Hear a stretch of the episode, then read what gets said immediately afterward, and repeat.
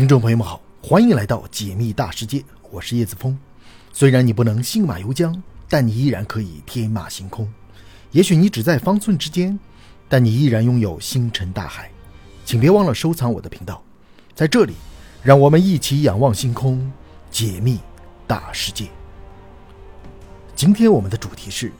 宇宙中会存在十亿年级别的高级文明吗？它们到底有多恐怖呢？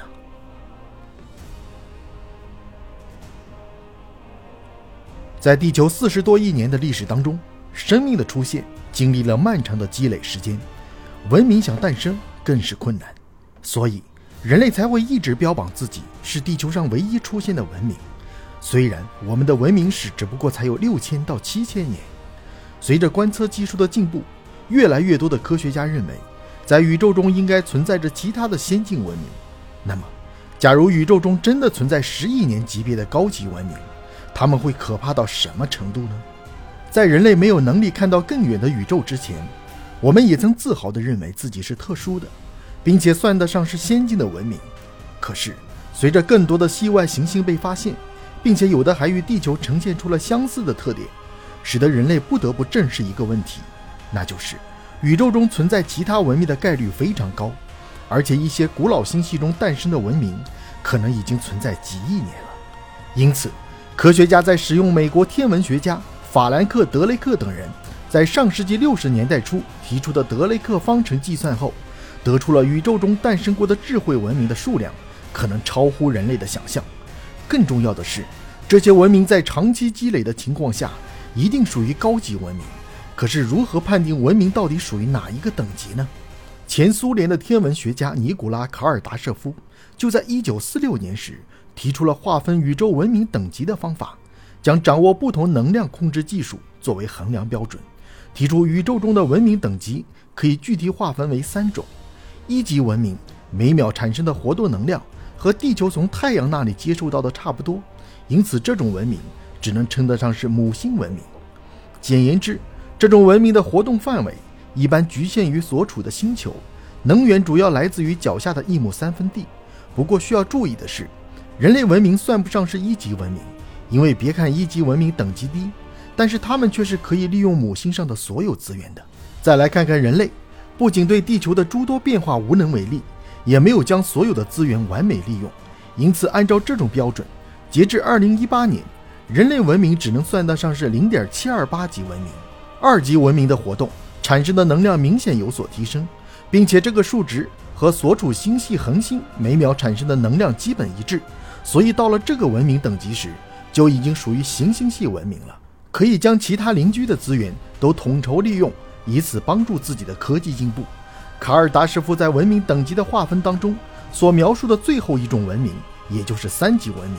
这种文明是恒星系文明。简言之，该文明的活动范围扩大到整个星系。需要注意，这个星系可能不是局限于太阳系这种小范围，而是早已经走到了银河系。甚至更高的星系，其实这个等级还可以继续增加下去，只不过越到后来越让人无法想象。毕竟我们虽然知晓了宇宙有多广阔，但是从本质上来说，并未见过更高级的文明是什么样的，连想象的参照模板都没有。那么，宇宙中的高级文明到底有多恐怖呢？我们在前文中提到，人类的文明史只有六千到七千年。而人类在地球上的诞生，少说也有几百万年了，可见从诞生到孕育出文明，也需要经历漫长的时间。不过，文明成长所需要的时间，与十亿年相比起来，还是不算什么。在有这么长时间用于积淀的情况下，十亿年级别的文明，可能已经是超越三级文明的存在了。甚至说，他们的角色是可以媲美造物主。比如说，宇宙这么广阔的天地，他们都能实现随时穿越。并且可以将各个星系随意摆布，比如说，天文学家在曾经的观测当中，发现宇宙当中竟然存在许多大尺度结构，这些结构看起来并不像是自然形成的。虽然科学家认为暗物质的存在导致它们连接，但是如果真的有这样的高等级文明，想做出这样的事情也是易如反掌。高级文明和人类文明最大的差异，应该就是我们根本就不属于同一个维度。换句话说，只看得到三维世界的人类，在高等文明眼中，可能就是人类眼中电视机里的纸片人。在这种维度的差异之下，高级文明和低级文明之间并不会共情，或者说，别人对人类文明不感兴趣。这就像是一个成年人看小孩子做一加一的算术题一样，小朋友会因为做出这道题而十分骄傲，觉得自己进步了。但是在成年人看来，这种问题太低级了，对于已经长大的我们来说，没有什么意义。其实很多时候，人类不愿意面对自己如此弱小的事实，所以宁愿当一只把头埋在沙子里的鸵鸟。但是不少科幻小说其实都将宇宙文明的各个层次之间的差异展现了出来。比如说，在《三体》当中，人类对于三体世界来说就是科技尺度上的一堆虫子。更恐怖的是，高级文明对于低级文明的思想碾压。人类这么多年能够一次次在失败中重新站起来，本质上就是因为思想有着必胜和坚持的信念，而高级文明却可以将这种信念轻易的碾碎，告诉我们所见。所得其实都不过是宇宙巨人身上的一根汗毛，距离真相远超十万八千里。可是，既然宇宙中的高级文明这么厉害，为什么他们却从不现身呢？还是说他们就在我们身边，不过我们毫无觉察？实际上，当维度层次有着明显的差距之后，高级文明想要靠近地球是很容易的，甚至说能够通过这种一叶障目的方法，近距离的观察我们，但是不被察觉。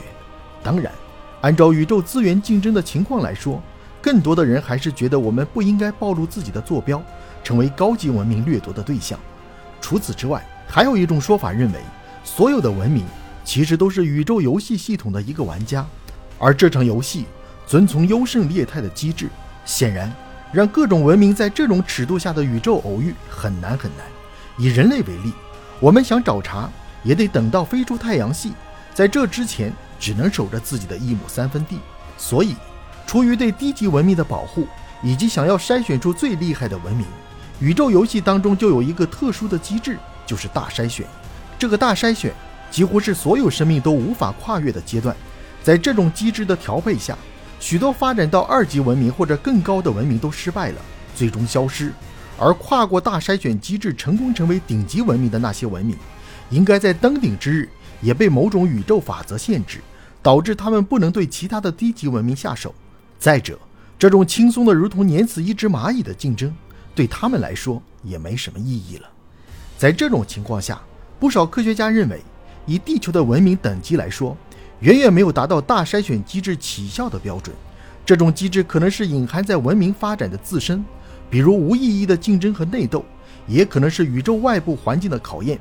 比如小行星撞击，甚至是伽马射线暴。我们很难界定这两种考验方式哪个更恐怖，因为前者是潜移默化的影响，比如人类的核战争就像是悬在头上的箭，随时都会落下；后者则是依靠科技发展可以改变的事情，比如我们可以预知这种考验，然后在灾难到来之前就弃球逃跑。